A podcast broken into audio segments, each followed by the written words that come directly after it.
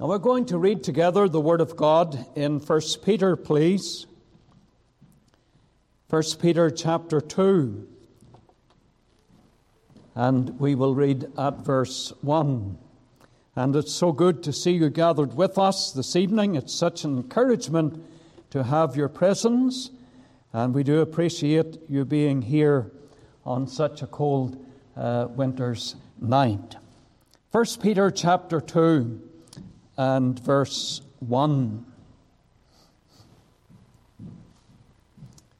Wherefore, laying aside all malice and all guile and hypocrisies and envies and all evil speakings, as newborn babes desire the sincere milk of the word, that ye may grow thereby.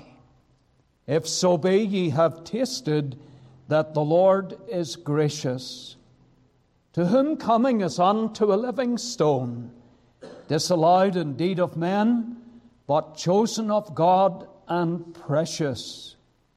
Ye also, as lively stones, are built up a spiritual house and holy priesthood to offer up spiritual sacrifices acceptable to God by Jesus Christ. Wherefore also it is contained in the Scriptures Behold, I lay in Zion a chief cornerstone, elect, precious, and he that believeth on him shall not be confounded. Unto you, therefore, which believe, he is precious.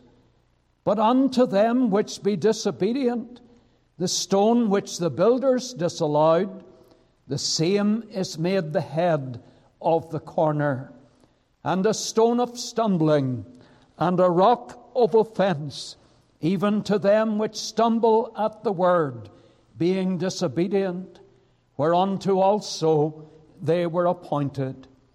But ye are a chosen generation, a royal priesthood, and holy nation, a peculiar people that ye should show forth the praises of him who hath called you out of darkness into his marvelous light, which in time past were not a people, but are now the people of God, which had not obtained mercy, but now have obtained mercy.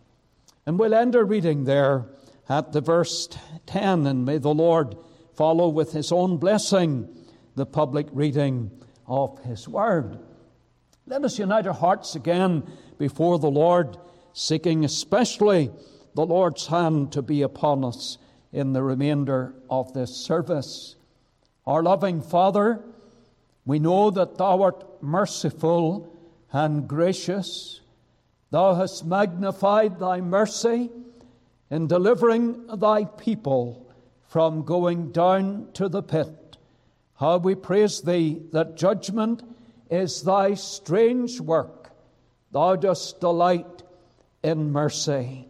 And we pray that this evening, as the gospel is proclaimed, and as we seek to tell the story of Thy tender and great mercy to me, Lord, we pray in all things Thy name will be magnified, and precious souls will stand in the way and see wherein is the good way, wherein they shall find rest, eternal rest for their souls. We know, Lord, that thine arm is not shortened, that it cannot save. Thou art still able and willing to save them to the uttermost that come unto God by thee. So, Lord, do this work, this miracle of salvation in the lives of others this very evening. We ask it in the Saviour's worthy name. Amen.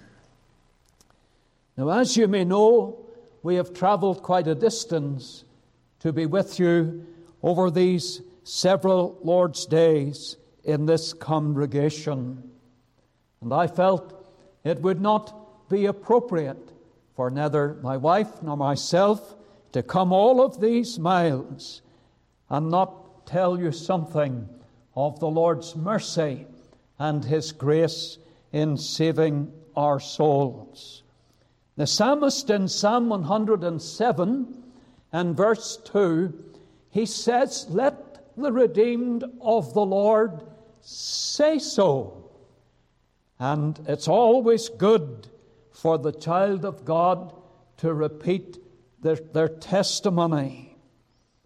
Now, I'm the youngest of five boys.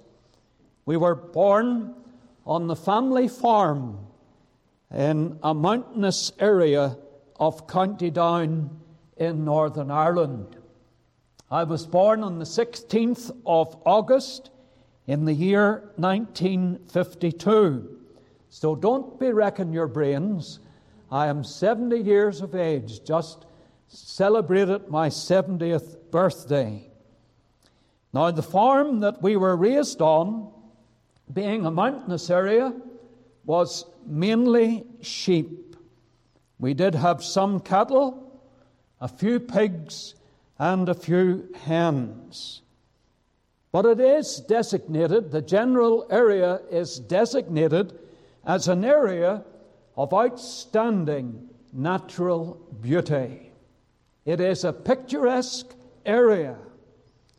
But I must say that the winter months were often challenging. We had heavy, heavy snowfalls. I remember in 1963 that our roadway was completely cut off for three weeks. No vehicle moved on our road. It took a bulldozer to clear the road. Such was the depth of the snow. It was level with the hedges. A man said, I could shovel some snow if I had somewhere to put it. There was so much around, he had nowhere to shovel it to. So, living in that rural area, we had a very simple way of life. We did not have much of this world's goods. My father worked hard and he grew a lot of vegetables to make sure that his five boys were fed each day. But spring and summer, I would say, were the most interesting uh, periods of the year. For in springtime, there were lots of lambs being born. And I remember rushing home from school to see how many new lambs had arrived. And there was so much work to do with the sheep and the lambs. It was really a wonderful experience. And another prime time of the year was the summer months, for we made hay while the sun shone, and that was usually in July and August. And so it was a lovely setting. It's a cherished memory of mine being in the meadow and having our mother bring the picnic to the meadow, and we would sit down there on the ground and have a, a lovely meal and a rest from making the hay. So that was a very favored upbringing that I had, a wonderful upbringing. And I can add that my mother became a Christian when I was four years of age. And that made a change in our home. I was sent to Sunday school on a Sunday afternoon. We would walk the country road a few miles to the Sunday school and a few miles back. And there we learned the child's catechism. I heard of the Savior and of his death and of my need to be saved. For I, like all boys and girls, was born a sinner. Monthly services were attached to that Sunday school, and usually faithful preachers brought the message of God's salvation in that monthly service.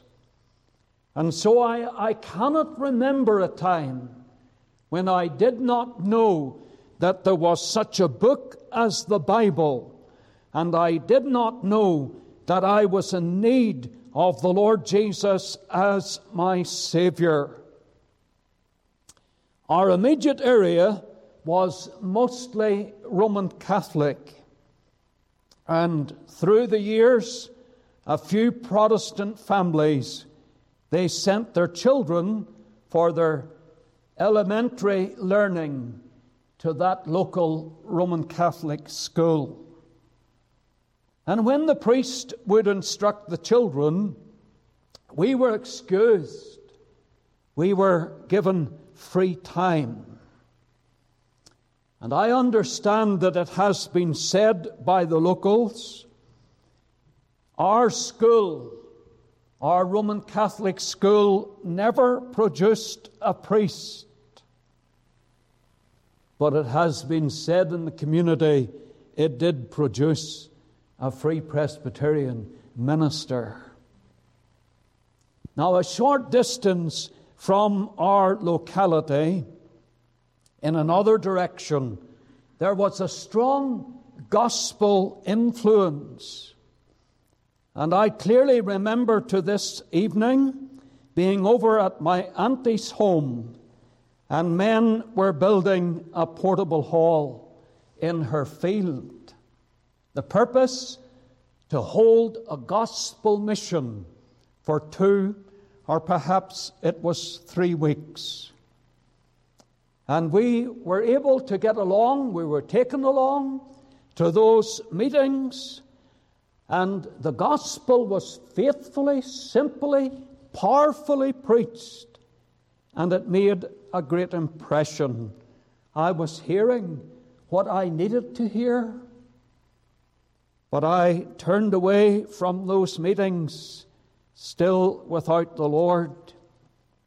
I was privileged to attend other services also, some conducted by my cousin, the Reverend David Crawford. Now, David, as a young man, he sadly contacted polio, and it left him immobile. He had a specially adopted car, and he felt he became a Christian, and he felt led to train for the Presbyterian ministry. And he did succeed uh, in his training, though he had that disability. He had a specially adopted car to take him from A to B and a horrific accident left him seriously paralyzed. Indeed, his life hung in the balance. And he, his legs were amputated. He did not have the use of, uh, full use of either arm.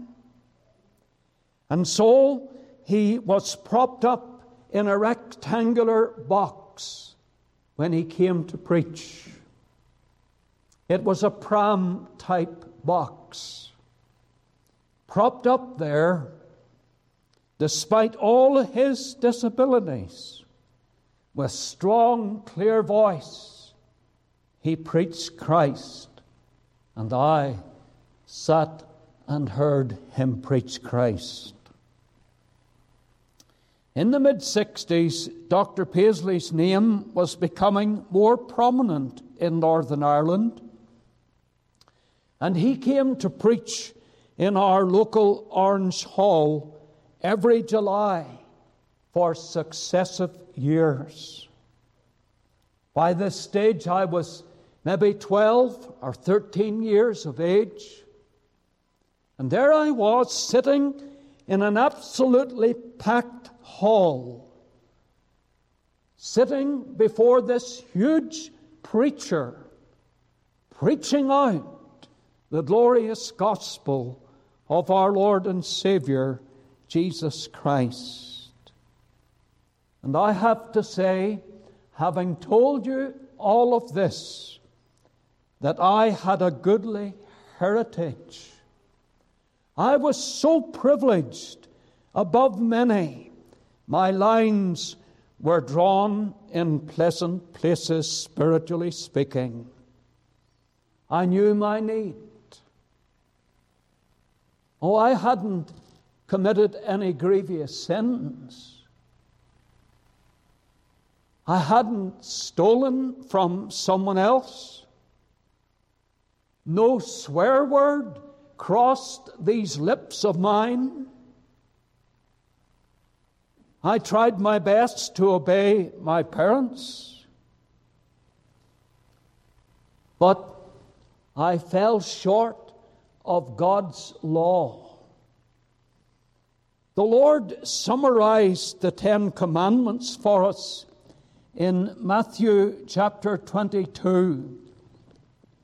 He summed up the teaching of the commandments in these few words Matthew 22 and verse 37 Thou shalt love the Lord thy God with all thy heart, with all thy soul, and with all thy mind. Now, before this standard, I fell short. For I could not say from my earliest moments that I had loved the Lord with all my heart, with all my soul, with all my mind.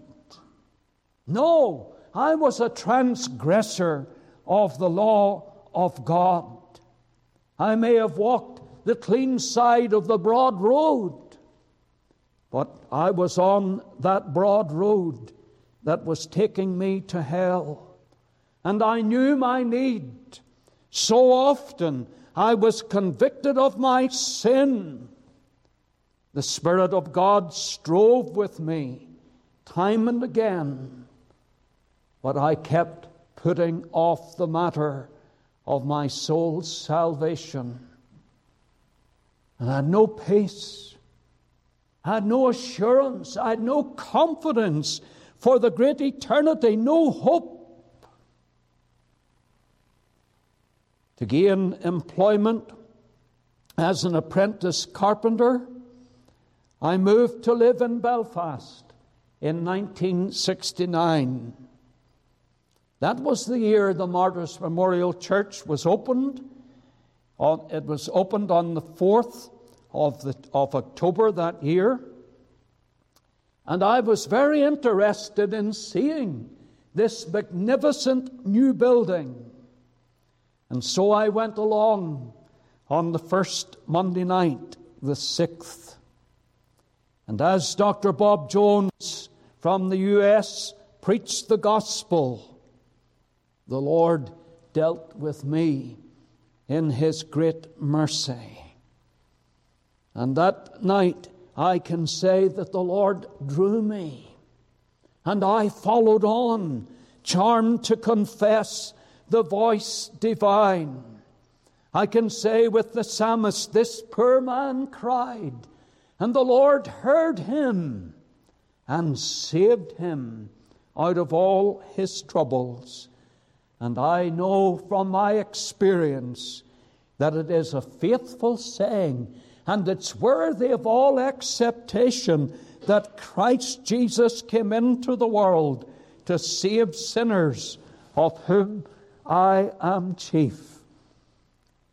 Lord Jesus, said Isaac Watts, how glorious is thy grace when in thy name we trust we receive a righteousness that makes the sinner just. And that's what I received that night in the meeting divine righteousness, a righteousness that in the all seeing eye made me just. That was the beginning of my Christian experience. I was 17 years of age I continued to attend the Martyrs Memorial and soon became convinced of the separated stand of the Free Presbyterian Church against ecumenism. And after a time, I became a communicant member. I got involved in the life of the church, and that's a good thing. It's good to become involved, to be a part of the work. I attended the prayer meeting, I enlisted for the door to door work and the outreach, the young people's fellowship, where I met my wife. She was part of a team, the Truth for Youth team, that won the quiz, the Truth for Youth quiz. So I knew that there was a little bit of grey matter between her ears and that the scriptures were dwelling there richly. And that's what drew me. And in the early 70s, a group known as the Martyrs Memorial Male Witness was formed. These were, were men who would take meetings, conduct gospel meetings, sing, that didn't include me, I didn't do any singing. They would sing, testify, and preach. And I joined up in the male witness, and eventually opportunities came for me to give my testimony. And as the years went by, to preach a little. And I didn't realize at the time, but the male witness was a training ground, a training ground for my future and for the future of many of its members. Because many of those men, young men, became ministers in the church. In the Martyrs' Church, there was a constant challenge for young people to give themselves to the Lord's service full time. And I felt that challenge ever so keenly. I realized I was not my own, that the Lord had purchased me with His own blood and had called me to, to be one of His children to serve Him.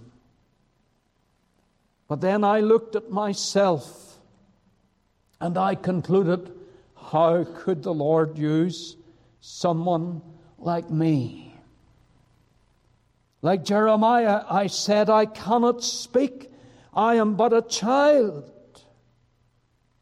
I have to say that I left school with no qualifications. I had one low level English certificate to my name.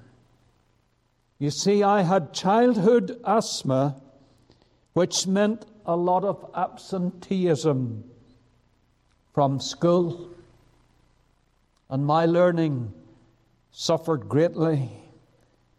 My school reports every year did not make great reading. And so I said to myself, how could I ever be in the ministry? then the Lord does take up the base things and the things which are despised and things which are not, to bring to naught the things that are.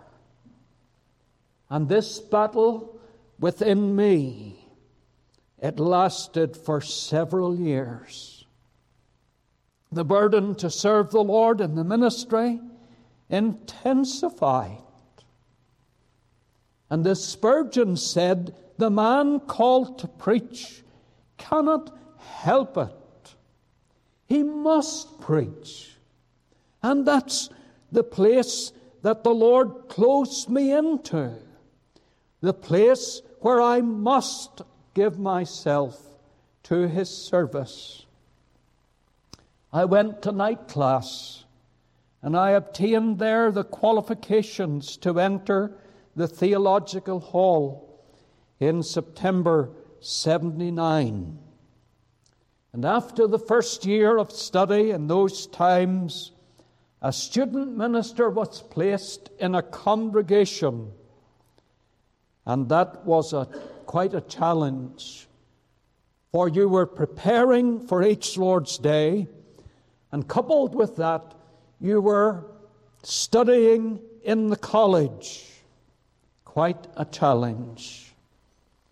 But over 38 years, I have been privileged to serve the Lord in three congregations, two of which had Christian schools. The Lord has blessed us with three children one boy, two girls. And we had the great privilege of having our children brought up in Christian schools. And under the grace of God and His mercy, they came to the knowledge of their parents' Saviour. And I think of our province tonight. I think of a land that is fast departing from its gospel heritage. It is becoming so secular, so sinful, so wicked, so hardened against the gospel. And where did this spirit take root? It took root in the school system. For in the school system, there is an ecumenical, an ecumenical input, an ecumenical religious curriculum. And the hearts of our children in Northern Ireland have been stolen, stolen away from the faith of their fathers. And I ask you to pray that the Lord will have mercy upon us in the land and revive his work as in former times. And so, through all of these 38 years, I have been privileged to meet with choice saints, choice believers in these three congregations, and they have helped and encourage me in the work of the Lord. My wife has been a true helpmate, always a help and never a hindrance.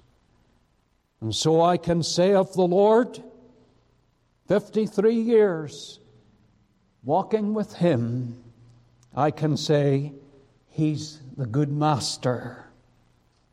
His yoke is easy and his burden is light. I can testify the truth spoken here in 1 Peter chapter 2 and verse 7. Unto you, therefore, which believe, he is precious. The Lord is my all in all. He is all that I desire and more besides. How about yourself? What does the Lord mean to you? Is He precious in your heart? The young man in the Gospels, he preferred his money before Christ. Judas, he placed more value on 30 pieces of silver than he did on the Savior. Oh, that every unconverted soul would see in the Lord the pearl of great price and believe, trust in Him, in His saving grace, and then He will be precious to you. The Lord is precious to all who believe. First of all, in his person. The bride in the Song of Solomon, she was taunted by the daughters of Jerusalem with the question, What is thy beloved more than another beloved? and having given in response a full portrait of his glorious person, she comes to the great conclusion yea, he is altogether lovely. Here in 1 Peter 2, verse 6, Peter quotes from Isaiah chapter 28 and verse 16, where the Father says of the Lord, Behold, I lay in Zion a chief cornerstone, elect, precious. Do you see how precious the Lord is to the Father? He is as one brought up with Him, daily His delight, rejoicing always before Him. Three times the voice was heard from heaven saying, This is my beloved Son, in whom I am well pleased. John 3 and verse 35 explains that the Father loveth the Son and hath given all things into his hand. The work of creation was put into the Lord's hand. Without him was not anything made that was made. The Lord had but to speak the word, and the world was created. But above all, the work of redemption was put in the Lord's hand. The Shorter Catechism says the only Redeemer of God's elect is the Lord Jesus Christ, who, being the eternal Son of God, became man and so was, and continueth to be God and man in two distinct natures and one person forever. Ah, there is none like Christ. God of very God and man of very man. In Isaiah chapter 47 and the verse 4, here's what we read Isaiah 47 and the verse 4.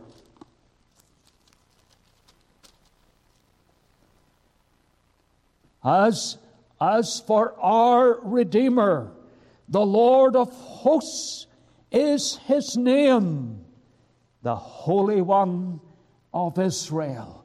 Oh, there's none like him. How precious he is in his person.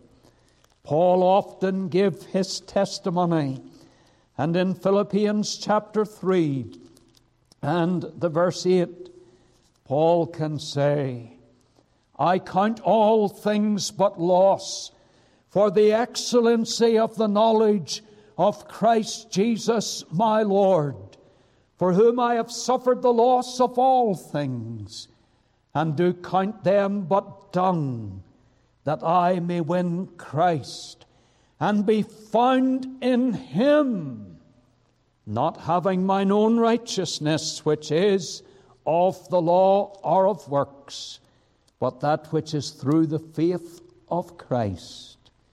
Oh, Paul could see the preciousness of the man, Christ Jesus, the sin bearing one. Is he precious in his person to you? Then we can say that he is precious in his passion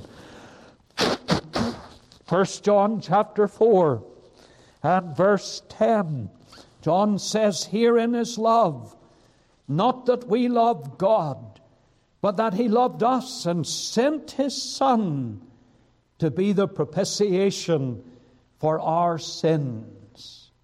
The word propitiation has the thought in it of the turning away of God's wrath against sin by means of atonement.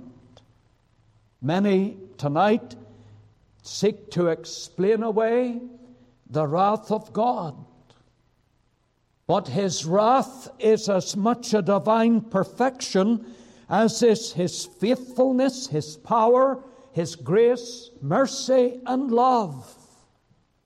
How can God, who is all righteous and holy, look with equal delight on virtue and vice, William, wisdom and, and folly?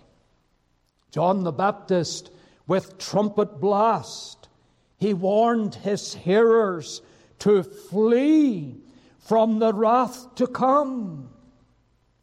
Paul said, Knowing therefore the terror of the Lord, we persuade men. Here is the sobering reality God's wrath abides on us in our sin. I trembled in the years of my sinnership, lest I should be cut off in my procrastination. God is angry with the wicked every day. How can his righteous anger be turned away?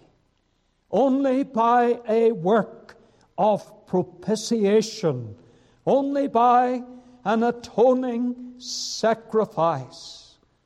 The writer said, The wrath of God that was our due upon the Lamb was laid, and by the shedding of his blood, the debt for us was paid. Hebrews 9 and verse 26 tells us, But now hath the Lord appeared to put away sin by the sacrifice of himself. Your sin, it's in your account. It stands against your name. But here's the good news because Christ has borne the sin of the many to the cross, all who repent, who flee to Him, He will put away their sin. Oh, how precious the Lord is in his passion, in his Calvary love. When the murdered Covenanter's head was carried by the soldier to the poor, poor broken hearted widow, that soldier cruelly asked the widow what she thought of her husband's face now. She said that he never looked fairer when he lived than he did now, that he had given up his life for Christ's crown and covenant. And the Lord never looks fairer as when we view him in all the agony of his his Calvary, Calvary love. I love the Lord because he first loved me and purchased my pardon on Calvary's tree. I love the Lord for wearing the crown of thorns on his brow. If ever I loved him, it is now. Is your heart in love with Christ? Is he precious to you because of his infinite love that took him all the way to Calvary's tree? He is precious to those who believe in his passion and in his person, and lastly, in his pardon. The scribes raised the question who can forgive sins but God only?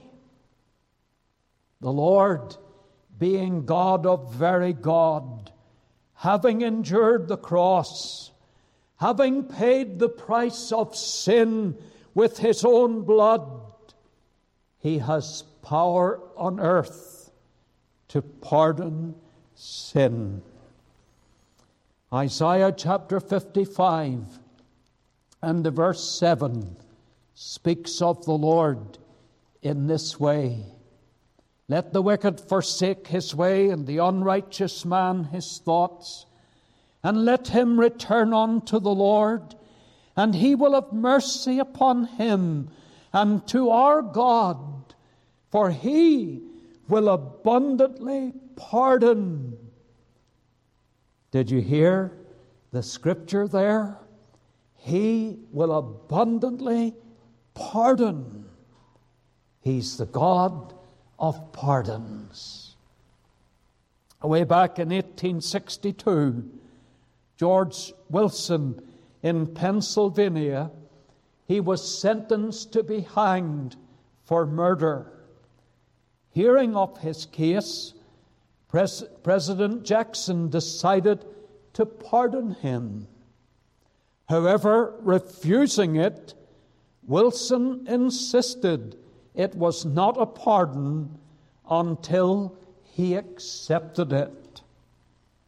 That point of law having never been raised before, the President called the Supreme Court to decide the issue. The Chief Justice ruled a pardon is a paper, the value of which depends on its acceptance by the person indicated. The Chief Justice went on It is unlikely that one under sentence of death would refuse to accept a pardon. But if refused, it is no pardon. Summing up the case, he added George Wilson must be hanged. He refused the pardon. By our Saviour's death, he has purchased a full and a free pardon. In order to receive it, to escape the guilt of your sin, to escape the wrath to come, you must receive the gospel pardon through faith in the Lord Jesus Christ.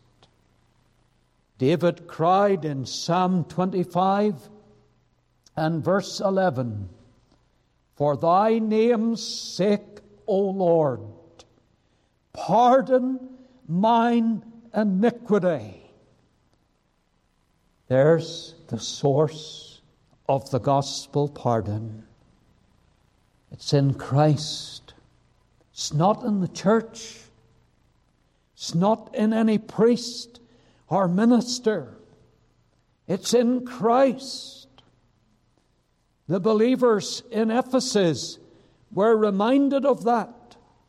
In, Ephes- in Ephesians chapter 4 and verse 32, God for Christ's sake hath forgiven you.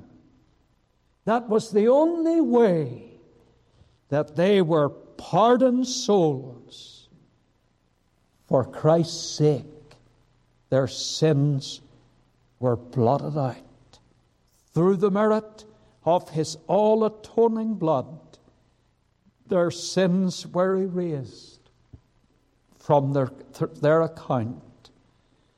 And the Lord can so deal with your sins tonight that they will be remembered no more. They can be blotted out like a thick cloud.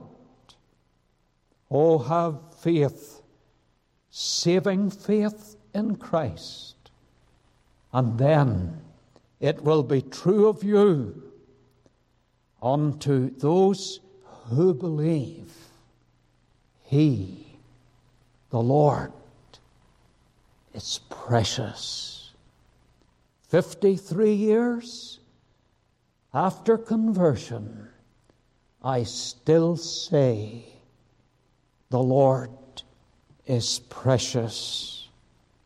I say with Newton, if asked what of Jesus I think, though still my best thoughts are but poor, I'll say he's my meat and my drink my life and my strength and my store, my trust and my friend, my Saviour from sin and from thrall, my hope from beginning to end, my portion, my Lord, and my all. God forbid that the Lord should be as nothing to you as you leave this service this evening. May you turn and seek the Savior, and it will then be well with you. May the Lord bless His word to each of our hearts. Let us bow together in prayer as we close. Our loving Father, how we thank Thee for the glorious gospel.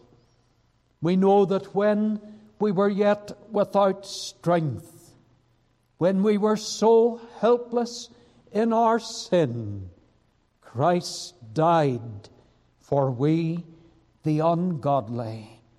And how we praise Thee that on the cross our sins were made to meet on Him. Lord, Thou wast wounded for our transgressions, bruised for our iniquities. The chastisement of our peace was upon Thee, and with Thy stripes we are healed.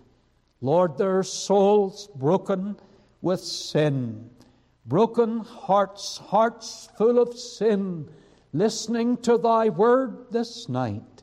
Oh, we pray that thou wilt stretch forth thy saving arm and pluck them as brands from the burning. We know, Lord, that thou didst say, Whosoever shall call upon thy name shall be saved. Oh, we pray that none will harden their heart, turn away their ears from hearing. We pray, Lord, that this night there will be rejoicing on earth and joy in heaven over other souls forgiven, other names written in the Lamb's book of life. Help us who are thine to look upon thee, whom our sins pierced, and say, Precious to me, precious to me my Redeemer. Lord, part us in thy fear and with thy blessing. We ask it in the Saviour's name. Amen. Amen.